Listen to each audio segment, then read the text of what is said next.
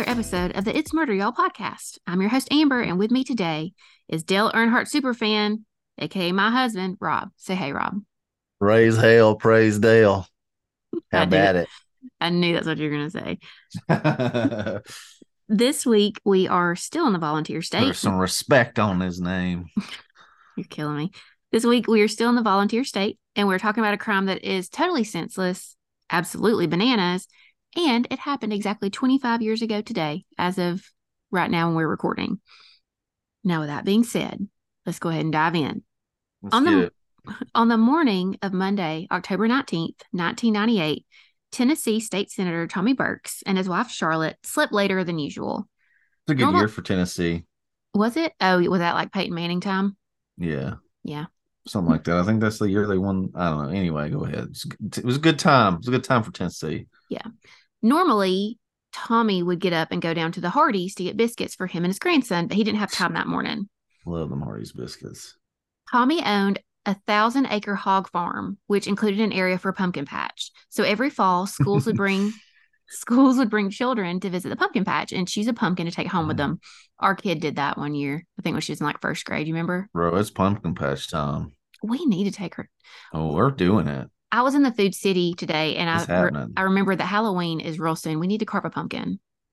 Also, our dog is snoring right next to me. So Tommy loved being able to open up his farm to the kiddos. And on the morning of October nineteenth, he had a group scheduled to visit around nine or nine thirty. As Tommy was getting ready to head down to the pumpkin patch, his middle daughter called. It was her birthday. So him and Charlotte both talked to her on the phone and wished her happy birthday. After chatting on the phone, Tommy hopped into his Ford pickup truck and made the half a mile drive to a dirt road the family called Hog House Road, which led to the Cumberland County part of the family's farm. From what I gather, I think his property spanned two counties. Like, I think it was in Putnam County and in Cumberland County, but I'm not one hundred percent positive. Do you know what his acreage was? Yes, I told you that a second ago. I'm sorry. It's okay. It was a thousand acres. Damn. I know. It was like, I mean, he was legit. Oh, I missed that for sure. Yeah. He was legit. Like, his career was, he was a hog farmer. I think he grew, uh, grew, I think he raised hogs and grew tobacco. I'd say a thousand acres probably overlap a county or two. Yeah. I can't even, like, I mean, I don't really understand acreage. We don't even live on a full acre, bro. How, how much you reckon Meemaw has got around her house? Mm, an acre or two. I feel like she's got, because it goes up in them woods, up the up the oh. mountain, oh, as she calls it. I'm just, oh, I'm just talking about, like, the area her house sits on and where all her stuff is parked and all that jazz. Okay. Well, in a big barn, like in that area, you know what I mean? Down there next to, oh, so-and-so's house. Okay. Yeah. Under. Okay. Um, so, okay. So yes, I did had, it. you, you did it. Um, so, and hopefully we can make it through this episode without you saying our kid's name. So I don't have to edit it out. Like I've had to edit out every, I'll do my best. So a little bit after Tommy left to go down to the pumpkin patch, Charlotte headed down there to help him get things ready for the kids that were going to be coming. They wanted to make sure that, you know, things were ready, things were safe. So as she was driving towards the farm, she saw the family's farmhand, Wesley Rex, driving real fast out of Hog House Road. So she pulled over to see what was up. Wesley ran over and said, "Something's bad wrong with Tommy. He's got blood coming out of his ear." Charlotte Oh, told- that's trauma to the brain, I believe, isn't it? Probably it's it's not great. It is not great. You do not want blood coming out of your ear holes, or you don't you don't really want blood coming out of any of your face holes. No, yeah, it's so, a bummer. Charlotte told Wesley to call nine one one while she went down the road to see Tommy. When she got to his truck, she saw her husband still in the driver's seat, slumped over with his foot on the brake. She later explained, quote, "I didn't know what had happened to him until I was holding him, and I felt the back of his head, and he had a big knot on the back of his head, and I looked at his face, and I could see the hole," end quote. So this was nineteen ninety-eight, and cell phones weren't a common thing, so Wesley drove over to Tommy's daughter Kim's house to call nine one one. Of course, Kim hauled ass over to the scene and got there about the same time as the rescue squad, followed closely by Detective Gary Roach. Rescue squad. That's what my mom calls it. Detective Gary Roach and Chief Detective David Andrews, both of the Putnam County Sheriff's Office. Detective Roach went and looked at the body, turned his attention to Wesley Rex, since he was the last person to see Tommy alive. According to Wesley, he'd gotten up that morning, ran over to the Hardee's for a biscuit. That Hardee's was popping. Bruh. I mean, is Hardee's biscuits are fire. What are you talking about? And it, this, make, it tracks. And this that biscuit is, and gravy? Ooh. This is also, I saw it in the trash that you went there the other day. Loaded omelet biscuit. You be up and behind me there, Miss Detective. You're on, you're in that frame of mind, solving murders and stuff. You, you know, I gotta be, I gotta be watching you. So this is also the third episode that we have mentioned Hardee's. I have not done that on purpose. Hardee's just keeps popping up with their Shout biscuits. Out. So um, after he got his biscuit, Wesley headed over to the farm to feed the animals and start setting up for the school kids. As he was driving down Farm Road, he saw a black car drive by, which is kind of weird because that was a road that really only family or people that worked on the farm used. The car drove down the road a little piece and then turned around. About that time, Tommy pulled up beside Wesley and was like, "Who was that?" Wesley told him he didn't know who it was, and they both just kind of shrugged it off. Wesley needed to go fix a hay trailer, I'm guessing for a hay ride, so he drove off. He looked back and saw that random black car pull up next to Tommy's truck. He drove about one hundred yards when he heard a pop. He thought he had blown a tire or run over something, so he looked in his rearview mirror, and when he did, he saw that black car flying towards him. The car turned out of the farm road onto Highway seventy, headed towards Monterey, Tennessee. That's where the Hardee's was, by the way. So Wesley... You gotta get a biscuit on the way out of town, son. Keep that in your back pocket. So Wesley went and fixed up the went and fixed up the trailer, and he headed back to the barn because he like he didn't think really anything of it. On the way back, he passed by Tommy's truck, and he saw that Tommy, he was kind of bent over in the driver's seat, almost like he was reading something. So Wesley came back a few minutes later, this time on a tractor, and Tommy was still in that same position, which he thought was weird. So he went to check on him, and that's when he saw the blood coming from his ears. And he knew he needed to get help. So Detective Roach asked Wesley some questions about the black car. Wesley didn't know who the driver was, but he'd gotten a really good look at him. He was a white dude with glasses who was wearing a black jacket and gloves. Then Wesley showed the detective where the car had turned around, and lucky for them, there were tire tracks. So the crime scene investigators secured the area and got to work examining the tracks. In the meantime, though, the Putnam County detectives realized that they actually didn't have jurisdiction because this part of the farm was in Cumberland County. So they called the Cumberland County Sheriff Butch Burgess, and his crew came out to take over the investigation. The Tennessee Bureau of Investigation, aka the T B I, also came out to help, and I'm guessing that's because Tommy was a government official. Okay, so Putnam County got there first, and they realized, oh shit, this is not our jurisdiction. So they called Cumberland County. But I think the two counties worked together because, like, throughout the research, it kept going back and forth between Putnam County people working on the case and Cumberland County people working on the case. So Putnam, I feel like that's pretty typical amongst law enforcement. I mean, I guess especially like this is a more rural area. Yeah. So I feel like I that mean, would make sense. I, that was pretty typical. I did some volunteer firefighter stuff a long, long, long, long, long, long time ago for a very short amount of time. But and that's kind of the way all that stuff works is way out in the boonies. All of the counties kind of bounce things off of each other as far as equipment and resources and help each other out. So I imagine that's the same way with the law enforcement, you know. I support it. Teamwork makes the dream work. Yeah. So Putnam County Medical Examiner, Doctor Sullivan Smith, arrived at the scene at around nine thirty a.m. and declared Tommy officially dead of a gunshot wound to the head. He was then taken for an autopsy, which was done by a different medical examiner, Doctor Charles Harlan. I accidentally stumbled on quite a bit of tea about Doctor Harlan. In oh, we'll spill it, sister. Oh, I got you. In nineteen ninety-three, three female employees of the medical examiner's office accused him of sexual harassment. He was later found not guilty, and his lawyer insisted that the three women were motivated by greed rather than genuine injury. He went on to describe Doctor Harlan as, quote, a huggy, touchy-feely man who viewed his employees as friends, end quote. Please raise your hand. Please raise your hand if you have been touched against your will by a gross, nasty, huggy, touchy-feely man. I feel like we should all be entitled to financial compensation because it is not I just, fun. I just don't understand, like...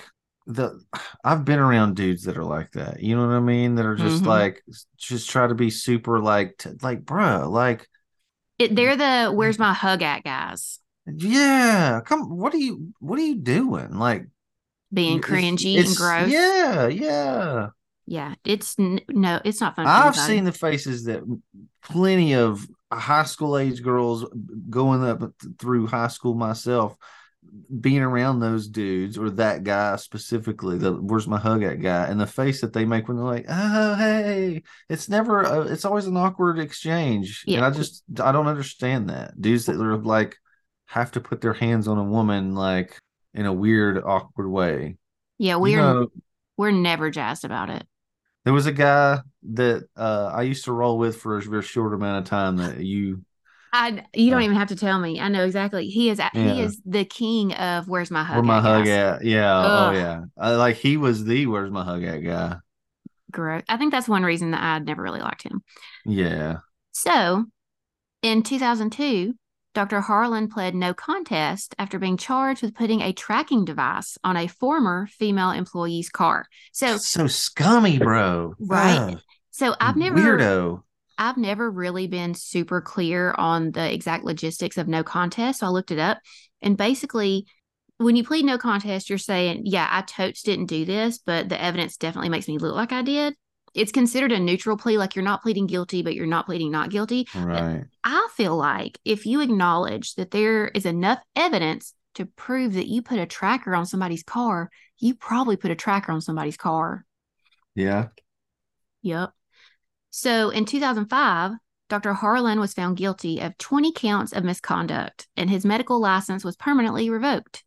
According to the Leaf Chronicle, which is a newspaper, he was accused of, quote, incomplete examinations, botched conclusions, and bizarre personal behavior that included storing body parts in his laundry room, end quote. Whoa, dude. Wait till you hear the story I'm about to tell you, because I was like, you've got... Okay. You, uh, this dude's a full-on stage five creeper. When you hear this story I'm about to tell you, you're going to be like, what the actual fuck? Because I, I literally in my notes wrote, what the actual fuck? So one time a family contacted his office because they needed a letter, like a, a death notice sent to the bank. They probably needed to close their loved one's bank account, and you have to prove that they actually died. Doctor Harlan sent a fax that said, and just said, quote, M L is dead, end quote. That's the, the fact. Like, I did it. I did the thing you needed, right? Yep. That's it. So obviously fam- the family's like, bruh. And so they requested another letter. So he sent a fax, another fax. This one he put on letterhead. The new fax said, quote, M L is dead. She is green and has maggots crawling on her, end quote. What wow. the, like, in, wow. What kind of crazy person would do that? I would. Like, they're already dealing with their dead loved one, and you're being weird. He, like, he testified in a lot of cases, That's and they had rowdy. to, like, go back and look at him because he just, he half-assed shit, and he was just a giant weirdo. I feel like, wouldn't, wouldn't a judge at some point, couldn't, by also the letter of the law, the judge pull the lawyers into his chambers and be like, hey, bro, like, have you smoked crack today? Are you okay? What's going on? Why are you being so weird? So speaking of that, have you heard about Judge Baumgardner from Knoxville? Mm-mm. So he was like the judge. He was a big judge. So he was the judge for the the murder, the torture, rape, and murders of Christian, oh, yeah. Shannon Christian, and uh, Christopher Newsom. Yeah. Um, and a as bunch soon as of- you said, as soon as you started to explain that, I knew exactly what you're about to say. Yeah, um, and a bunch of other cases. Well, here's the thing: yeah. he okay. ended up getting removed because he was like high. Like, he was hopped up on pain pills a lot when he was, like... Judging. Judging. Um, and I'm pretty sure he was getting the pills from people f- that came through his court. So they had to go basically... Like, yo, I'll give you community service if you uh, throw me a few Xanax bars. Exactly. And so they had to go back That's and, like... wild, bro. They had to, to, like, retry a bunch of his cases. That is wild. And he did not, did he not get fired? Oh, yeah. He, like, he was... Disbarred, whatever disbarred. you want to call it. Yeah. And then I feel like he died. Thrown in jail. I think he died under weird circumstances, but don't hold me to it. But so, thankfully, Tommy Burks' death was pretty straightforward, so he didn't have to deal with Doctor Harlan's fuckery. According to the autopsy report... Put it lightly. yeah. According to the autopsy report, the bullet entered the left side of Tommy's face, quote, at the junction of the left side of the bridge of the nose and the left eyebrow. End quote. So I'm like, where your nose and your eyebrow meets. A nine millimeter bullet was found in Tommy's right parietal lobe. So that's kind of like in the back of your head. So when Charlotte was holding him and she felt that, like, it, it was basically where the bullet had kind of made his brain bulge out, or made yeah. his his head bulge out. So one so thing there that, was no exit wounds. No, there was correct. One thing that confused me though was the distance, and I was kind of asking you questions without context about this last night. So one source said that Tommy had suffered a distant gunshot wound, meaning that the barrel of the gun was at least two feet away when it was fired. But another source said that, quote, the shot was fired from close range because the skin on Burke's face was stippled or pockmarked from uh, powder burns and shell residue, end quote. So I went what to was the, the caliber? nine millimeter. Nine yeah. Yeah. So I went to the Googs and I Googled. Yeah. What'll Google tell you? Well, I Googled. Did, did, I'm sorry. I keep clearing my throat. You do. I asked you to I, keep, I keep your phlegm out of the podcast. I'm, I'm doing my best. It's so, that time of year. I Googled, do distant gunshot wounds cause stippling? A, I'm putting it on the record that I Googled that solely as research for my true crime podcast. Please, no one come arrest me. I'm not doing it You're for... You're going to have the T B I up in here. I know. B, I do not encourage you to Google, do distant gunshot wounds cause stippling, because it will bring up some pictures you can't unsee. Literally, I was sitting on our bed last night eating Doritos, and all of a sudden, there's a picture of this man with like... Uh, rowdy ass stippling. it he was missing a chunk of his head. It went way past stippling, and I was like, "Oh, okay, that's enough for now." Reverse, reverse, right? Reverse. so, uh, anyway, I learned from an article entitled "Practical Pathology of Gunshot Wounds" that, quote, the presence of stippling indicates that the muzzle of the gun was within two feet of the victim's body when it was discharged, end quote. So I'm still not really any clearer on the distance, um, but we know that he was shot. That's what we know. So what do you mean you don't? What do you mean you're not clear on the distance? Because like one report said that he that it was more than two feet away. One said that it was closer, but then like so I mean around two feet. You know what I mean? But he would have had oh. to have his car pulled up real close in order to be two feet away. Because he was, the dude shot from his car into Tommy's car. Like, Tommy was sitting in his driver's seat. How tall is the guy in question? The perpetrator? About six feet. Maybe he had long arms. I don't know. Maybe so. I mean, they could have been leaning out of the window to talk. I don't know. And then, bam. Yeah. So, that same day, Wesley, the farmhand, worked with a police sketch artist to render a drawing of the spectacled driver of the black car. The next day, Wesley was at a friend's house, and they turned on the morning news. So obviously, the death of a state senator was big news, so that was the main topic of the broadcast. At one point, the news anchor mentioned that Tommy had been up for re-election the next month, and it showed a picture of his opponent, Byron Looper. Wesley couldn't believe it. That was the guy he had seen in the black car. Wesley called Charlotte to tell her, and she told him he needed to call the sheriff's office.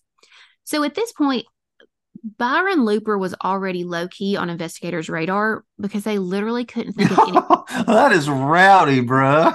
bruh. We're like less than a third of the way in. You you want to buckle up for this one. So Byron Looper was already low-key on investigators' radar because they literally couldn't think of anybody else that would have motive to kill Tommy Burks. So Tommy Burks was a father of three, grandfather of seven, and had been married to his wife Charlotte for thirty years.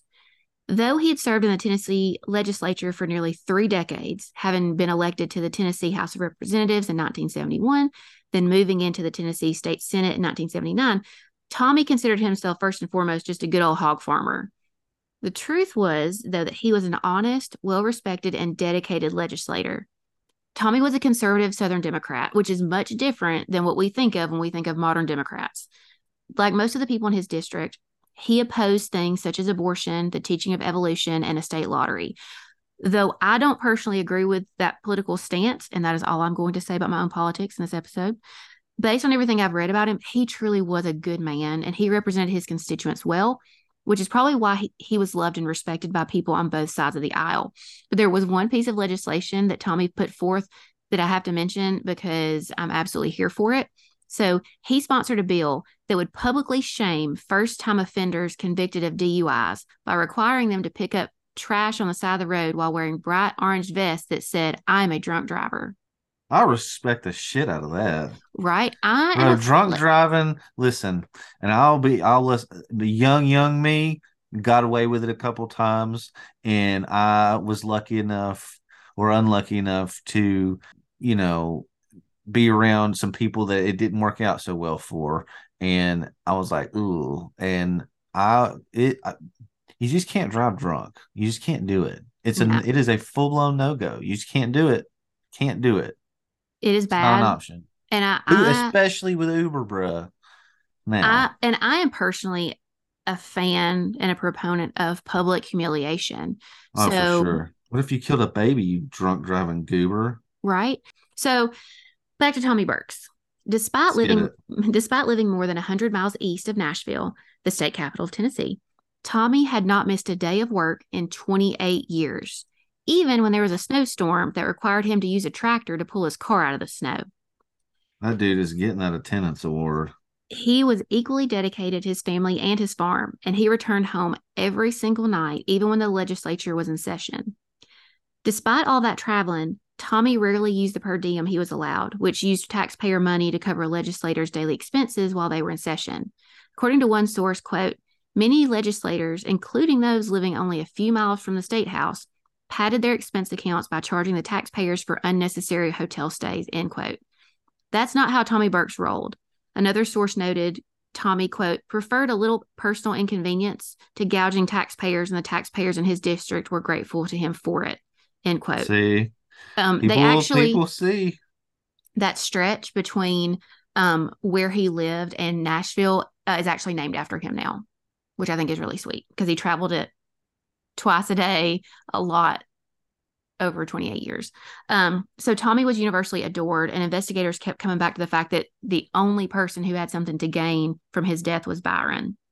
The public was also starting to think Byron was a little sus, if mm. for no other reason than he had horrible manners. Pearls were hardcore clutched because he had not come forward to express his condolences to Tommy's family. How dare you? Oh, what a disher. Um, but beyond that, he also hadn't been seen since the murder, which Ooh, also laying low, are we? Yeah, it also made people's spidey senses tingle. So who is this Byron Looper dude anyways? Well, let me tell you. Byron Anthony Looper was born on September fifteenth, nineteen sixty-four. That making... just sounds like an old son of a bitch name, you know? Right. Oh, Byron Looper. Byron. That, that son of a bitch. Everybody knows old Byron. He ain't worth a damn. True, true I don't that. Know. So, uh, he was a Virgo, and as someone with a Virgo rising, I speak for all Virgos when I say we do not claim him. Byron was born in Tennessee, but he moved to Georgia as a baby. Byron's parents divorced when he was young, and his daddy moved back to Tennessee, leaving Byron with some serious daddy issues, which would basically plague him for the rest of his life. His daddy was retired military, uh, and then he became a principal and then a school superintendent. He was a domineering man who demanded excellence from his son. In nineteen eighty, yeah, I don't know. In well, I don't know personally because I have like the best daddy in the entire world, but I know for some people that is a bad situation. I so, think that's a bummer. Yeah, I was thinking of you. Uh, in nineteen eighty-three, Byron Looper was accepted to the U S Military Academy, aka West Point, but according to the Tennessean, cool. he was accepted as an alternate, so his admission was dependent on someone else not going. Lucky oh, for, so he was kind of accepted. Yeah. Lucky for him, someone dipped out. So Byron headed up, on, uh, headed on up to New York to begin his West Point journey. And yes, I had to Google where West Point was because I have an Alabama public school education and I don't know things like that. Did you know that West Point was in New York? Yes, ma'am. Well, you were also in the Army. So that's yes, an, un- that's, an yes, that's an unfair. I figured it would be in like Washington, D C or something. I don't know. No, ma'am. Uh, in nineteen eighty-five, Byron injured his knee, and according to him, that's why he had to leave West Point. Is that true? I don't know. According to the Tennessean, he did receive ninety dollars a month from the government for a service-related disability, but some people thought Byron was milking it as an excuse to leave West Point, and I could definitely see that. So, a lot um, of guys, that happens quite often in the military. I could absolutely see that. Dudes I'm all, go in and think they can hack it, and then the reality of it hits them, and they're like, oh, no, no, no, no, no. This is not what I want to be doing. Yeah. These bones hurt. Ow, my knee hurts. Yep. Um, I'm also not one hundred percent clear on how he actually injured his knee, because some reports say he fell off a horse, and others say that he hurt it playing soccer. So who knows? So after leaving West Point, Byron headed back down to Georgia where his mama was. And at some point, not sure when, because the research wasn't clear, he started school at the University of Georgia. Oh. Some reports say he finished his degree there, while others say he transferred to Mercer University in Atlanta. Then some reports say he finished a master's degree at U G A. Some say he got an M B A from Mercer, and others say he started grad school but didn't finish. So here's the thing about that. There is this law, which you have heard me talk about, Rob, called mm-hmm. FERPA. FERPA is the Family Educational Rights and Privacy Act. There are several components of FERPA, but in this case specifically, FERPA prevents schools from releasing any information related to a student's educational record without the express written permission of the student. So there's certain information called directory information that schools can disclose, uh, including dates of attendance. But students can request that their directory information not be disclosed. And from what I've read about Byron Looper, I could absolutely see him making that request. So in those cases, if anybody calls the college or university asking about a student, those institutions can neither confirm nor deny that that student went there. Institutions can disclose information under a subpoena, but his educational background wasn't really relevant to this. So I don't think anybody did that. So with that in mind... Yeah. With that in mind, we don't really know what degrees he had, because we basically just have to take his word for it. And spoiler alert, he's not the most reliable narrator. At some point, either before, during, or after his college career, again, research is fuzzy, Byron got involved in politics. His history is a little muddled, so just know that he ran for office and he lost. Then he this guy at- just sounds like a prolific bullshitter. Oh, just wait. Uh, he worked as a legislative aide where he annoyed the shit out of everybody. And then he was somehow elected as president of the Young Democrats of Georgia. His one-year term did not go super well. According to one former Young Democrat member, quote, Byron marched to his own drum and he more or less liked to run off at the mouth a lot. He had his own agenda, the Byron Looper show, and it turned off a lot of people, end quote. So this next part is based solely on the word of Byron Looper. So take that as you will. He decided to enroll at the Inter-American University School of Law in San Juan, Puerto Rico. Now, I don't know much about Inter-American University School of Law, and so I'm not throwing shade at them specifically, but in my experience with people going to various professional schools, so law school, medical school, vet school, students tend to go to school in the Caribbean when their G P As or their entrance exam scores are too low to be admitted to a school in the United States. What's interesting, though, is that according to the Tennessean, Byron allegedly scored a thirty-seven on the LSAT, which in the late eighties and early nineties was around the seventieth to seventy-fifth percentile, which is good. So that would not have stood in the way of him getting admitted to a U S Well, that's school. Like a little better than average? That's much better than average. Oh. Yeah. Well, you know me and math. I don't, there's just numbers and shit. Well, it's hard. What are you eating? Um, I ate a piece of candy. I know you did. I can hear it. Um, I'm trying to keep my throat lubricated so I don't have to c- clear it. Okay. That I, I guess probably should have drank something, but yeah, you know, whatever. Yeah. You don't, you literally have a refrigerator in your office. I do. I didn't that, want to lean over. Okay. Anyway, so I don't know why he didn't go to school in the United States. Maybe he just liked Puerto Rico, but any, whatever the reason, Byron allegedly started school there in nineteen ninety-one. Here's the thing about Puerto Rico. The dominant language there is Spanish. And Byron was not fluent in Spanish. Allegedly, Byron was told that he could take his tests in English, but then he was told he couldn't. So he sued the Inter-American University School of Law for four million dollars. Wow. Quote, based on the school's failure to treat Spanish-challenged students with equal accommodations, end quote. I don't know if any of you could hear that. That was the sound of my eyes rolling completely into the back of my head. You're gonna, yeah. you're gonna go. It was to, audible. You're gonna go to a school in a country whose primary language is Spanish. Get mad that they teach in Spanish and sue them. So the case was allegedly settled in nineteen ninety-five before it went to trial, and Byron received a small sum. Is this true? Your guess is as good as mine. I was so, just about to ask, how much is a small sum? Yeah, the world will never know. My uh, maybe twenty bucks is a small sum. I feel like, you know right? what I mean. But like, I mean, if you're anything over twenty is not a small sum for real. I mean, if you're asking for four million, yeah, but if he got forty thousand, that's not a small sum. I mean, compared to four million, it is. That's a bag, bro. Either I way, mean, that would be nice. I don't know. So, in nineteen ninety-two, Byron moved back to the States, this time settling in his birth state of Tennessee. He eventually settled in Cookeville. Okay, I was going to ask our friend Matt if it's Cookeville or Cookeville, because in Alabama, we say Ville, like Jacksonville, Huntsville. But in Tennessee, a lot of times they say Ville, like Maryville. And I people say Knoxville. I think he says it Cookeville. Okay. So, I'm uh, pretty sure he says it Cookeville. I literally, because I'm a crazy person, I went to YouTube and I looked up like How news. to say Cookeville? I, I looked up like shows, YouTube videos about Cookeville, and they said Cookeville. So we're going with Cookeville. Don't get mad at me if it's Cookeville. So he settled in Cookeville as he felt like it was the perfect place to, to restart his political career. Like, Cookeville is the place. A K A, what? Don't nobody know me here. Right? I can start my new grift here and start fresh grifting. He also decided to switch political parties because he thought that would help him win. In a conversation this with... This guy a, is a full, I mean, classic grifter. Oh, hundo.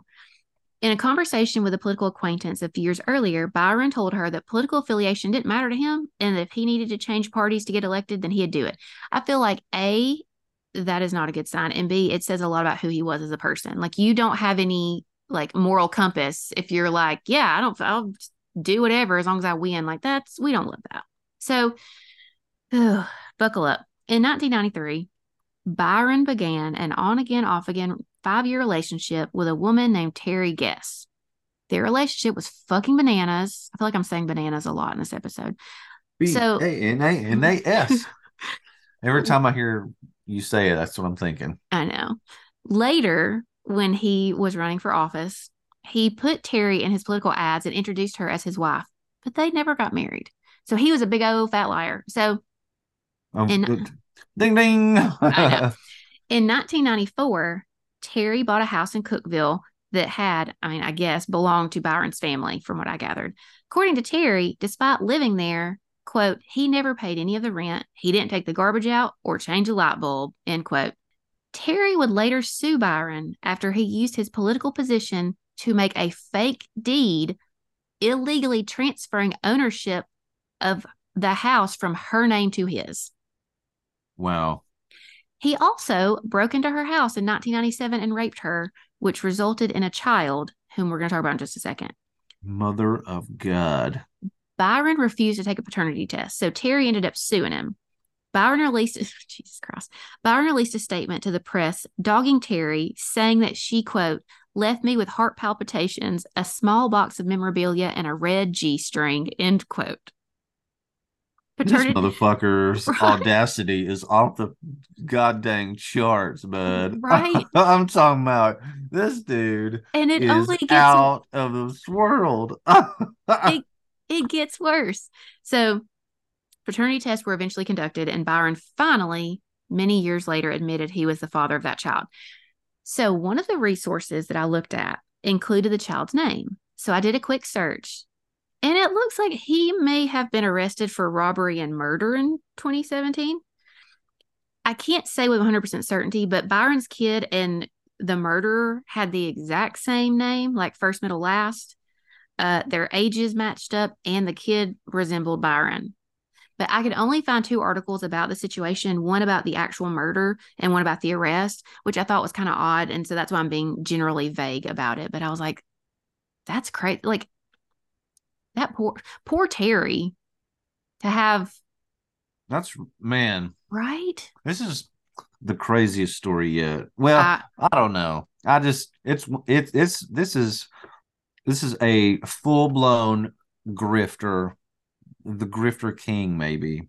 I'm going to need you to hold on to your man panties for this next part. All right. My and man not, panties are in hand. Your manies. Oh. In, in nineteen ninety-four. Byron decided to run for Tennessee State House of Representatives against a popular incumbent, and he got his ass handed to him. That did not discourage Byron, though. Two years later, he decided to run for a smaller office, Putnam County Tax Assessor. Byron was in it to win it and decided that he was going to show Putnam County just how dedicated he was to the role of tax assessor. So he had his name legally changed from Byron Anthony Looper to Byron Low Tax Looper.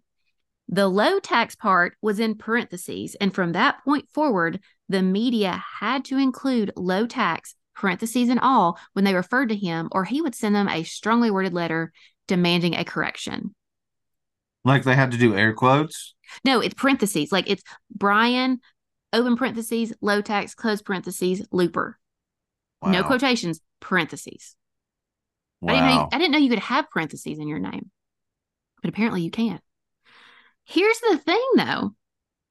The tax assessor has zero to do with raising or lowering taxes. The tax assessor's job is to simply estimate or appraise the value of your property. That's all they do. how, how much you pay in taxes is based on the tax rate, which is determined by the city or county government. So Byron, open parentheses, low tax, close parentheses, Looper, couldn't lower taxes regardless of what his middle name was.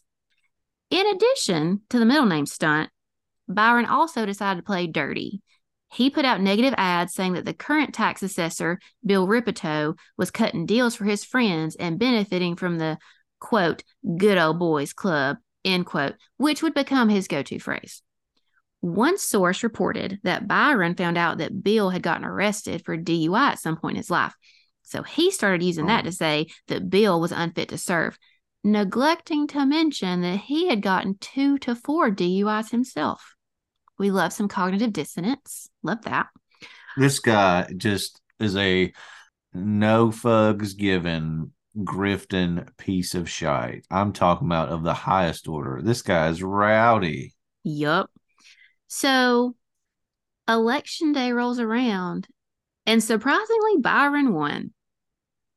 It was by less than a thousand votes, but he won. There is a lot that could be said about his time as tax assessor, but I don't want this episode to be three hours long, so I'm just going to give some highlights. Number one, by the end of his first year, he had hired and fired more than thirty people, including people who had helped with his campaign. Several longtime employees of the tax assessor's office sued him after they were fired because they had supported the Democratic candidate. That was actually just the first of about a dozen lawsuits that were filed against him during his time as tax assessor. According to the Tennessean, one lawsuit, geez, one, one lawsuit alleged that he tried to give away several parcels of land to neighboring White County as retribution to property owners in Putnam County that he didn't vibe with. As it turns out, you can't do that. And the state officials ordered the land placed back on Putnam County tax rolls. This man literally was like, you know what? I don't like you. We're giving your land to a different county. Like, what? Wow. Sir, what are you doing?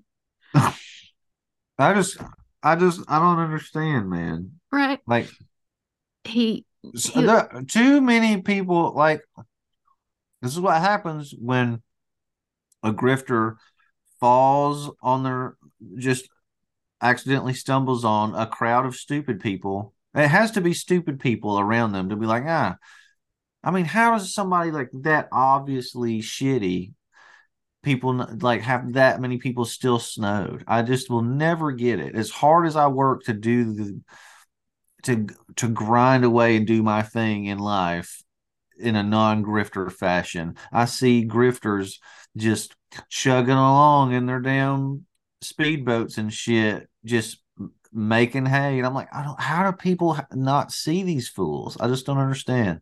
So in this situation, I'm going to give them the benefit of the doubt for one reason. I had no idea what the hell a tax assessor was. So I Googled it, and they, I mean, Google, Ask Jeeves was around in nineteen ninety-eight, but they probably weren't using that much in Putnam County. So they just saw tax, and they saw low tax, and they were like, yeah, I like low taxes. And they didn't realize that what the tax assessor does literally has nothing. Like it does, he doesn't handle taxes.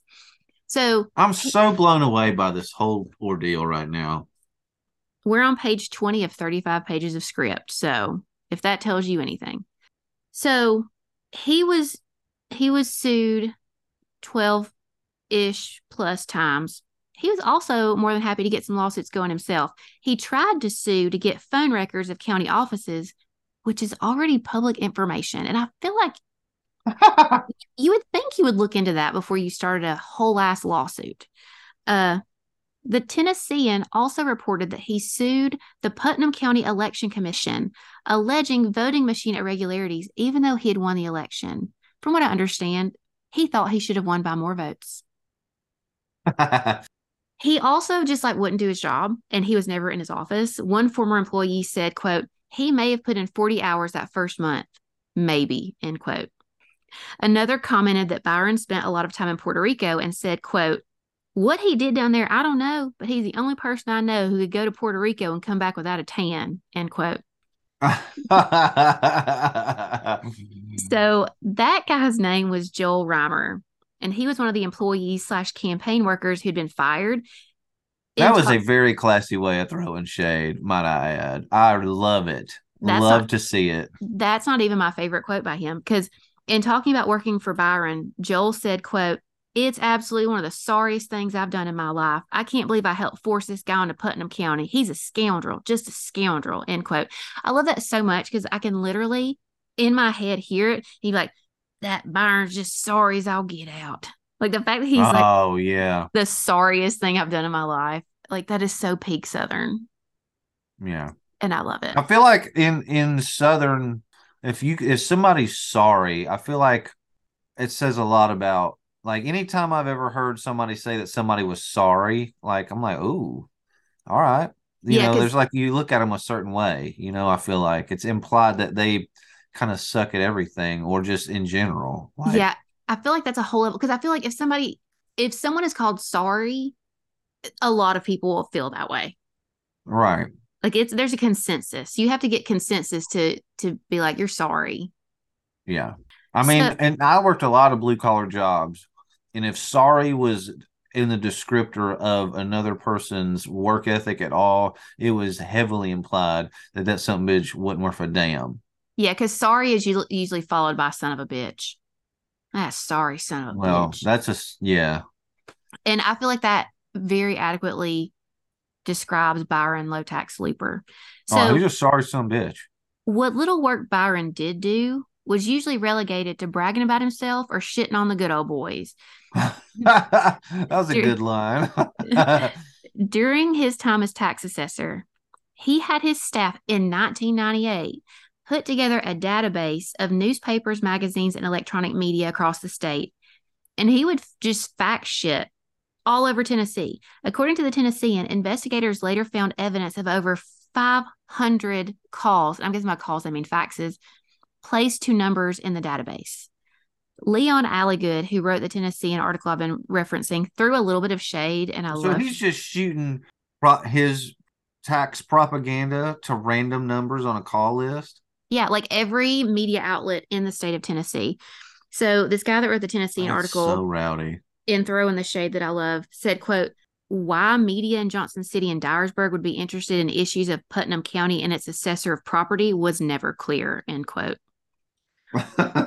When, the classiest of shade. I love it so much. When con- I mean, it's so good. It is. When confronted about the ta- about the faxes and the suggestion that perhaps he should pay for his horn-tooting faxes instead of charging it to the taxpayers, Byron said in full douche canoe fashion, quote, "Yes, we send faxes. I think I've been on the cutting edge of some things in the state.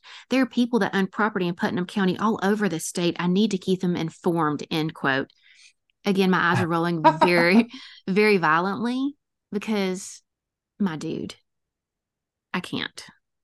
Uh, his use of the media list put him under the radar of higher-ups, and in March nineteen ninety-eight, he was indicted on fourteen counts of misuse of office. Of course, he claimed innocence and insisted that the Democrats and the good old boy network was just out to get him. Oh, yeah. Now, despite his pending indictment and being the laughingstock of the political scene in Putnam County, Byron Low Tax Looper pushed forward with the confidence of the mediocrist of white men and decided to run for state senate against well-respected, well-loved Tommy Burks. Everyone was so confident that Tommy would win his this election that the Republican Party didn't even put anyone forward as an opponent. Like, they weren't going to run anybody against him because they're like, A, we like him, and B, no one's going to beat him.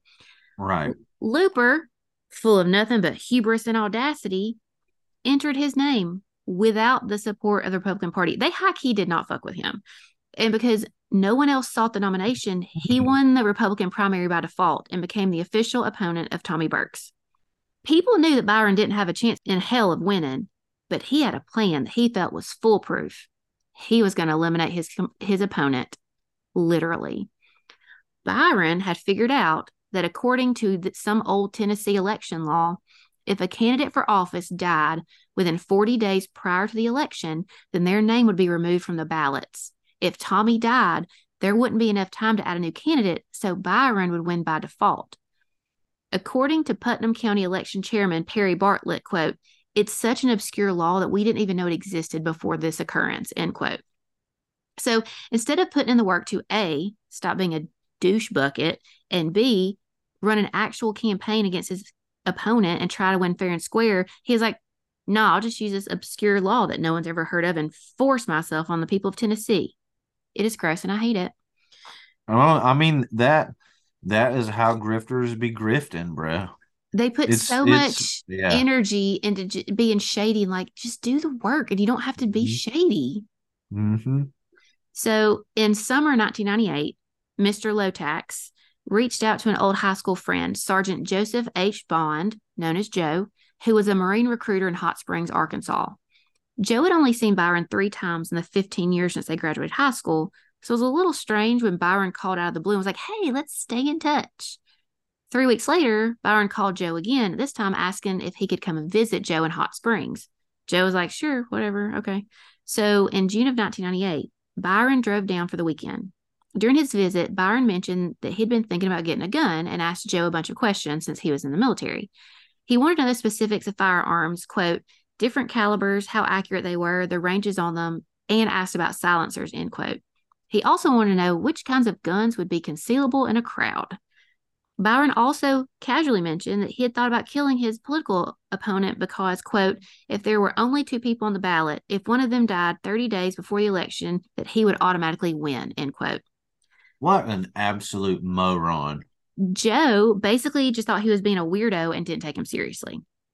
Well, a month or two later, Byron just showed up at Joe's apartment one day and he crashed there for a couple days. During this visit, he was adamant about getting a gun and he needed it ASAP because the election was coming up. According to later testimony by Joe Bond, he, being Joe, agreed to get a pistol for Byron, even though he didn't plan on actually getting him one. He basically thought Byron was full of shit and that, quote, the election would go ahead and happen and that that would be it and I wouldn't hear anything else about it, end quote.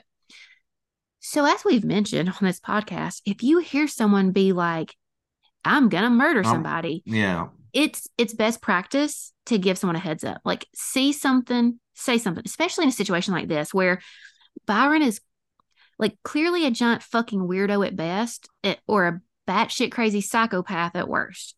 And I don't mean to be ugly, but based on his behavior as well as the pictures of his face that I have seen, he deadass looks like somebody that would commit a mass shooting. Got to take that shit seriously, y'all. Like, I just don't get it. Right. Man, this guy's weird. He's doing some weird shit. Man, he just showed up and crashed into my spot. He's talking about murder again. That's weird shit. Ah, he's just being crazy. Oh, just wait. I don't hang around people that talk about murdering other people. Uh, Except I, for your wife. Well, you know, in in the context of I'm going to murder a people. That's you know true. I, Usually I when I talk about murdering somebody, it's I'm talking about you. So, yeah. Yeah. You better sleep with one eye open and that's C PAP protected.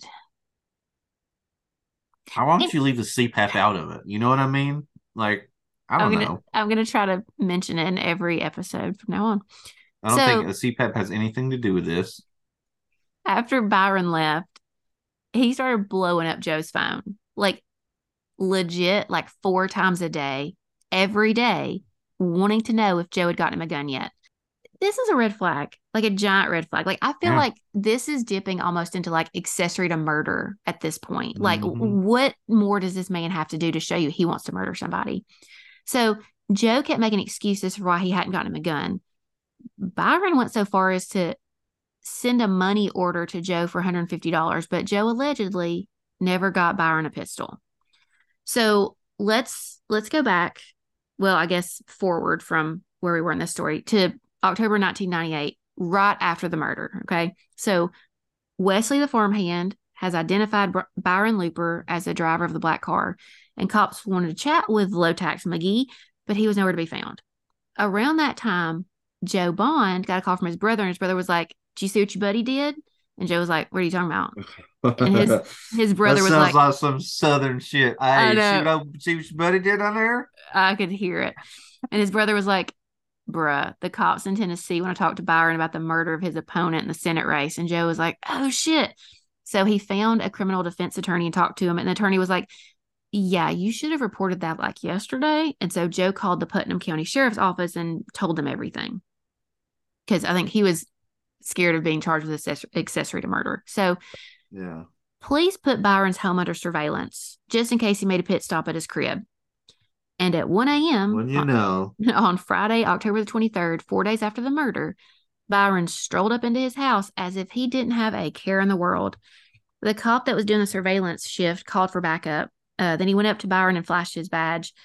And according to the Tennessean, Byron, quote, reacted with nonchalance, end quote. Like, I love that he was acting as if he had no idea. Like, "Hello, officer, what are you doing here?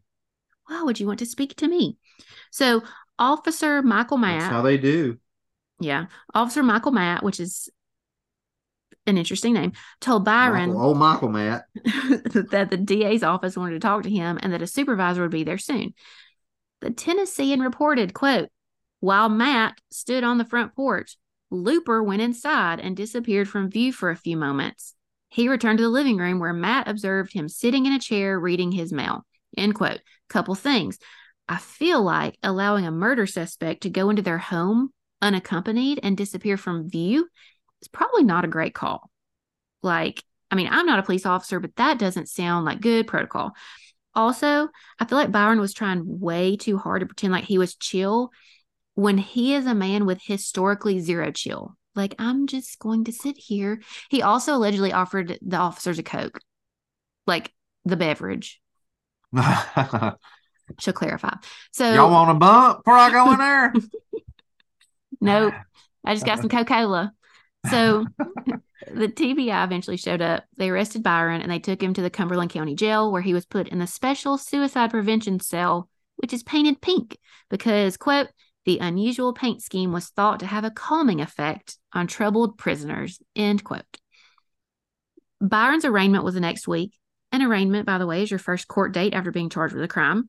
And in news that is surprising to no one, Byron was a shit ass who made everyone connected to this trial's lives miserable. Of course. There's a ton that I could go into about all of this, all of his shenanigans, but again, we'd be here for seven hours. So to summarize, he changed attorneys no less than six times leading up to the trial. And in a few sources, I saw eight. One attorney filed a motion to remove himself as Byron's attorney, saying, quote, "It has come to the point where I can no longer ethically represent Mister Looper," end quote. No, he told the judge why, but no one knows what he meant by that except for the judge, because the judge had it sealed. Womp womp. I'm nosy. I want to know what, what that meant. Uh, yeah. his, his attorneys tried more than once to have the judge removed from the case. And Byron claimed that District Attorney General Bill Gibson was out to get him, at one point saying, quote, "There's no question that I, more than anyone, want to try this case, but I want it to be a fair trial. I don't want to be railroaded by my political adversary, Billy Gibson," end quote. How was the District Attorney General the political adversary of the fucking tax assessor of Putnam County? Like, yeah. What? Uh, so here's some highlights from the actual trial. Rowdy. I know. So Bill Gibson, again, the District Attorney General, was one of the prosecutors. He opened the trial by saying, quote, "Byron Looper is a man obsessed with a burning desire for power. He knew he didn't have a chance in a fair election to defeat Tommy Burks, and that caused him to formulate a plan to resolve this election with a bullet instead of a ballot, end quote. That was good. Like, I'm he saying. Should, he should have gotten paid extra for that. Uh, Byron's defense attorney countered, quote, "He was the first Republican elected in Putnam County, at least in recent memory, and he made quite a name for himself, but not a good name. He had a bombastic campaign style, a way of offending anyone that was status quo, and he did it repeatedly," end quote. Sir, you're the defense attorney. But he went on to say, quote, "Byron did not do it. Byron could not have done it. Byron indeed had no reason to do it. He had nothing to gain from it," end quote. And that, ladies and gentlemen, is just a big fat lie. Like, it's mind-boggling to me that he could stand up there and just fucking lie to her. Like, how is that not not perjury? Like, of course he had a reason. And of course he had something to gain. Like, that weird ass law. Like, duh. I just I, I don't like people lying. Uh, the prosecution brought forth thirty-four witnesses. One, remember how I told you earlier to keep this Hardee's thing in your back pocket? Yeah. Also, I attribute that to Erica Kelly from Southern Fried True Crime, which is an amazing podcast. That is her. I'm borrowing it. Uh, so one of the witnesses was the manager of that local Hardee's, the one that Wesley went to that morning and the one that Tommy usually went to to get a biscuit for him and his grandson. She was working the drive-thru window on the morning of the murder, and the first customer of the day was a giant turd. I guess they messed up his biscuit or something. And according to the manager, he, quote, "seemed like he was in a hurry and nervous, upset that he had to wait for correct food," end quote. He was showing his ass a little bit. And when he finally got his food, he just like threw his money at the drive-thru window and pulled off in his black car. The manager identified mm-hmm. the disgruntled customer as none other than Byron Looper. Had he not shown his ass, she ne- she never would have thought anything. Like, it would have just been another day at the Hardee's. But no, you want to get out there and be a duty, and now you're on trial for murder. How you do anything is how you do everything. Okay. Um. Yeah. That. Yes. Um. That's just that's a quote that I don't know. Like, well, he, he did everything shittily. Right. That's like. Like, just that's what I'm saying. Something as simple as being at Hardee's and having to wait on your food, because that's fast food everywhere. Like, and that's how they, yeah, yeah. Yep. Another being witness. A shit ass, just everywhere. It's just a bad call. Yeah. Another, another witness, who is a political consultant from Louisiana, testified that he had answered an ad Byron had put in a political magazine looking for someone to help him with his campaign. They set up a phone consultation, and at one point in the call, the witness asked Byron how much he thought a congressional race would cost. Byron responded, "Not much, about thirty-five cents, which, according to prosecutor Bill Gibson, was the price of a bullet." The most damning witness was none other than Bond, Joe Bond. Because in addition to all the stuff I told you earlier, Joe testified that Byron randomly showed up at his house on the night of the murder. He told Joe, "I did it, man." And Joe's like, "Did what?" And Byron said, "And I quote, I killed that dude. I busted a cap in his head," end quote. When I tell you, this is the widest, mayonnaiseiest, envelopian, white, whitey, white, white, highest white. Of the Caucasus. And he is saying that he busted a cap. Sir. That's, that's funny. Absolutely not. Uh, Joe, he somehow still thought that Byron was full of shit. And he was like, "What dude did you bust a cap in?" And Byron said, quote, "The guy I was running against. You'll cover for me, won't you? If you walk into court in your dress blues and tell them I was with you, everyone will believe you," end quote. And again, that's wild, dude. Joe Bond still did not think Byron was being serious.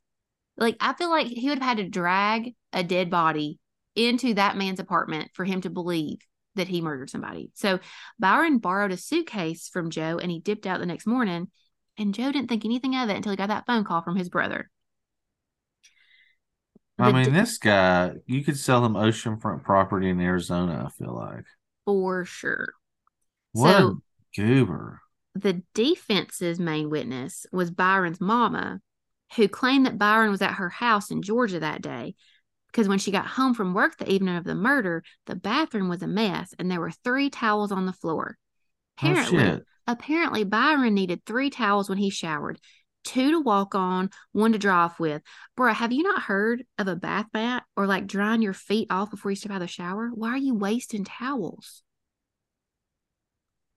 That's some, that's, that's weird. Some, he was raised funky. Yes. Also, I forgot to put this in my notes, but it, I just remembered it. Um, so I was reading his appeal documents, and they, so there was a lot of information that I had to leave out. He was in Georgia for a few days right before the murder. Um, and at one point, his mama had to walk his dog. Do you want to know what his dog's, his puppy's name was? Yes. It was Low Tax. That's hilarious. He, he named his puppy fucking Low Tax. That he was crazy. Low Tax. when when I tell you, had this not happened, he would have ended up being a, a mass shooter. He just was fucking crazy. So it took the jury a whole two and a half hours to reach a verdict. So he was found guilty of first degree murder. Byron's crime technically qualified as capital murder. As we know, oh, capital, murder capital with murder. Other shit. Yep, capital murder is typically murder plus some other shit. In this case, the other shit was murdering a government official.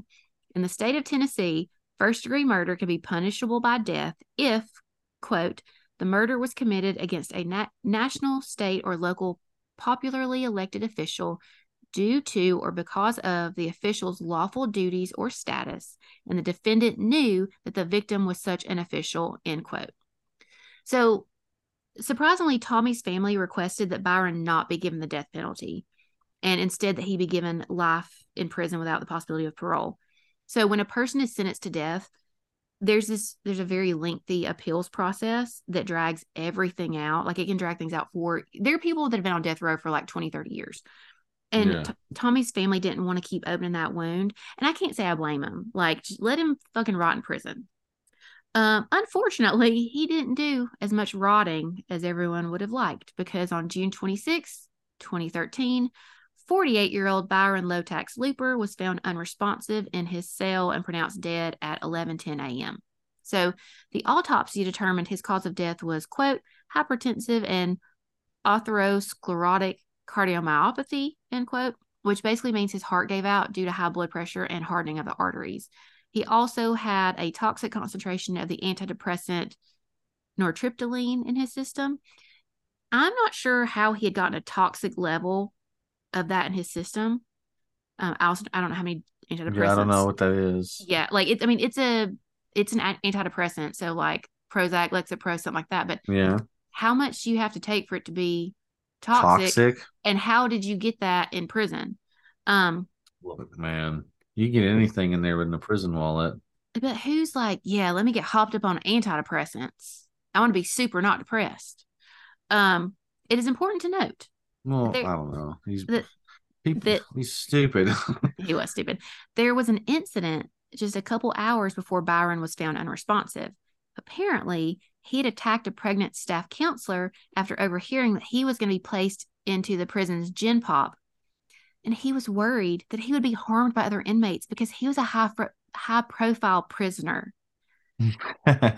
Literally, no one would have given two shits, except for that he was a, a douche bucket. And so someone probably would have shanked him for that, but not because he, he was, was scared. Yeah. Um, his family thought his death was a little suspicious. So they had an independent autopsy done in Georgia, but I couldn't find if the medical examiner ever released a final report. Upon hearing of Byron's death, former state representative Henry Fincher said, quote, for me personally, it's good riddance to bad rubbish. That man killed my friend. He killed a father, a grandfather. He assassinated a political leader in an attempt to take over. It's probably not the Christian thing to do to say you're glad that someone is dead. I'm not glad he's dead, but I got to tell you, there's a grim satisfaction in it, end quote. Like, yes, sir, I agree with you. So you may all be wondering, who won the state Senate race if Tommy Burks was dead and Byron Looper was in jail? Well, at the time, you could be charged with a crime and still be in the election. You just couldn't have, you couldn't be convicted of the crime yet. Do not tell me. Folks was like, hell no, we are not fixing to let this greaseball win this seat. So people started working to push Tommy Burks' wife, Charlotte, as a write-in candidate. This was unheard of. A write-in candidate had never won in Tennessee, but people were pulling out all the stops to get Charlotte's name out there. So even though flipping that historically Democratic seat would have been a huge win for the Republican Party in Tennessee, even the Republicans officially backed Charlotte. Two weeks after her husband's death, Charlotte Burks was elected state senator for the fifteenth District of Tennessee, winning with ninety percent of the votes. Damn. Charlotte would go on to serve in the state Senate until twenty fifteen, when she retired.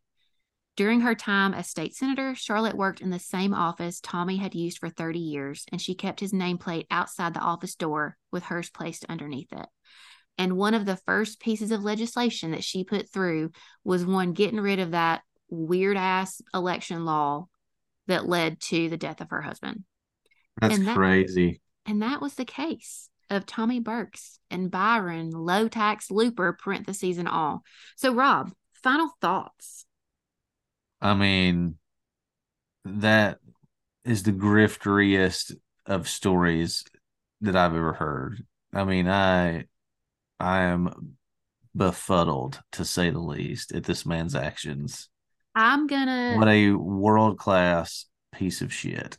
I um, mean, hold on one second. I'm gonna send you a picture of this duty. That was the first thing that came to my head was duty. Um, this old duty, oh duty head, to show you what this dude looked like, because he oh, just son of a bitch. He looked like a freaking duty. Um, do you have your phone with you? Uh, yep. Behind the scenes, folks, we record in separate rooms. Okay. So I just sent you the picture. I want to get your thoughts on this man. Tell me he's not the whitest person you've ever seen. He looks like a grifter. Yeah. Yeah. He has a very punchable face. He looks like he tells a lot of bullshit. Yeah. I don't know. My bullshit meter is very sensitive. I've been bullshit my whole life, so. Can you believe that that face literally said that he busted a cap in somebody? That's funny. Like, oh my God. Yeah, this was a crazy one. I'm I'm trying to do my best to pick out good ones that will shock you a little bit.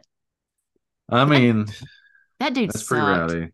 Like, he sucked. And it what's and like I don't think Tommy had ever even met this dude. Like, Tommy wasn't campaigning at all. Like, he was just going about his life, like, you know, because everyone knew he was because he was he was so loved by his his county and his district. And for this right butthole to like come in and just, you know, take his life, that's just, I can't. The only thing that is good is from uh the autopsy report, the medical examiner said that it, it Tommy didn't even see it coming. Like, it was instantaneous. He wouldn't have even had time to register that he had was about to get shot. Well, so that's good. On his daughter's birthday. That's some dark shit. Right? So sad. I hate shitty people. Okay, well, thank y'all for listening to the It's Murder Y'all podcast. As always, sources for this episode can be found in the show notes. Please subscribe, rate, review, tell a friend, tell your mama. We'll see y'all next week.